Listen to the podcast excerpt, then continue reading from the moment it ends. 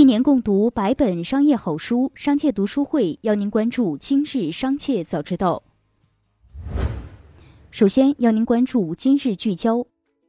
据报道，六月十七日上午，在字节跳动公司的 Open Day 上，面对员工的疑虑，字节跳动 CEO 梁汝波公布了调研结果。他表示，经过调研，三分之一的人不支持取消大小周，三分之一的人支持。目前，关于是否取消大小周，高层暂时还没有结论。一位刚刚跳槽加入字节跳动的员工表示，如果取消了大小周，自己每年损失十万元收入。我当初加入字节，这部分收入是算在薪酬总包里的。周末，市场突然疯传下周大额存款要降息了。如果想到银行存大额的，预购从速。市场的第一反应就是要降息了，这可是个重大的信号。六月二十一日，LPR 将迎来新一期的报价，而这一天，银行存款利率定价改革也将开启。报价方式改变后，一年期以下的存款利率有所上升，一年期利率水平维持不变；一年期以上的存款产品大多要下调。有媒体报道称，近日前来问询大额存单的人很多，大额存单额度快速被消耗，因为过了这个周末，不少存款产品的利率要下调。继续关注企业动态。六月十二日下午十六时许，杭州高女士乘坐网约车期间突然开门跳车。六月十九日，首汽约车表示对此深表歉意。说明称，司机首次更改路线时告知高女士选择了新路，由于新路尚未被规划进导航中，导航播报你已偏航。高女士此时突然开门跳车。行车录音中未发现司乘争执或乘客有责令停车的迹象。六月十九日晚间，从华为供应链公司获悉，目前该公司已经收到华为 Mate 五十手机设计方案。华为供应链公司人士表示，华为也没有说要取消发布，只不过什么时间量产供货还没定。六月二十日，小米宣布成立全球手机电影创作工作室小米 Studios，并推出小米 Creator 计划，表示将致力于探索手机影像内容创作。同时，这也标志着在未来，手机拍摄将为技术行业、电影行业带来新的变革。六月十九日，全球最高的酒店上海中心界酒店正式开业迎客。该酒店位于中国第一高楼上海中心大厦的高区，是目前世界上垂直高度最高的酒店。其最高楼层位于一百二十层，超过五百五十六米。酒店大堂位于一百零一层，垂直高度约四百七十米，是一座名副其实的空中酒店。近日，微信正式发布 Windows 新版。可以浏览朋友圈，可以在搜一搜中搜索公众号、小程序、表情、视频、文章等内容。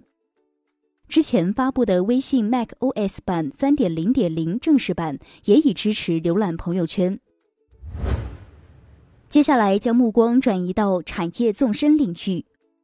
北京大学汇丰商学院经济学教授樊刚近日表示，其实现在租房挺合算，全世界的年轻人都是这样的生活方式，并且中国房租和房价的比例是世界最低的。年轻人刚工作买不起房是还没有到时候，要等到年轻人收入提高、家庭扩大、房价稳定后再买房。近日，德勤中国发布的数据显示。二零二一年上半年，中国内地和香港的新股融资规模发行同比双双大幅飙升。中国内地融资额上升百分之五十一，香港上升百分之一百三十八。值得一提的是，上半年香港新股市场接近七成的融资总额来自六只极大规模的新股。六月十七日，工信部正式公开征求对推荐性国家标准纯电动乘用车技术条件的意见。技术条件明确，四轮低速电动车将作为纯电动乘用车的一个子类，命名为微型低速纯电动乘用车，并提出了产品的相关技术指标和要求。这意味着低速电动车已正式纳入正规化管理，低速电动车规范管理驶入快车道。以介绍外出打工挣钱、高额工资回报为诱饵，在国内四处寻找业务员的这些代理商，为境外诈骗团伙的幕后老板提供着源源不断的人力资源，这是高薪出境打工的惯常套路。为了阻断这一链条，二零二零年以来，公安机关和移民管理部门通过专案行动，联手打掉的仅西南边境偷渡团伙就有四百五十六个。抓获蛇头近一千四百名，截止到目前，已经先后有一点六万名境外诈骗窝点的嫌疑人回国投案自首。最后，一起关注国际事业。印度支付巨头 Paytm 计划在七月的特别股东大会上宣布，在 IPO 中发售价值一千二百亿卢比（约十六亿美元）新股。Paytm 目前估值一百六十亿美元，为估值第二高的印度初创公司。蚂蚁集团对 Paytm 母公司持股达百分之三十点三三。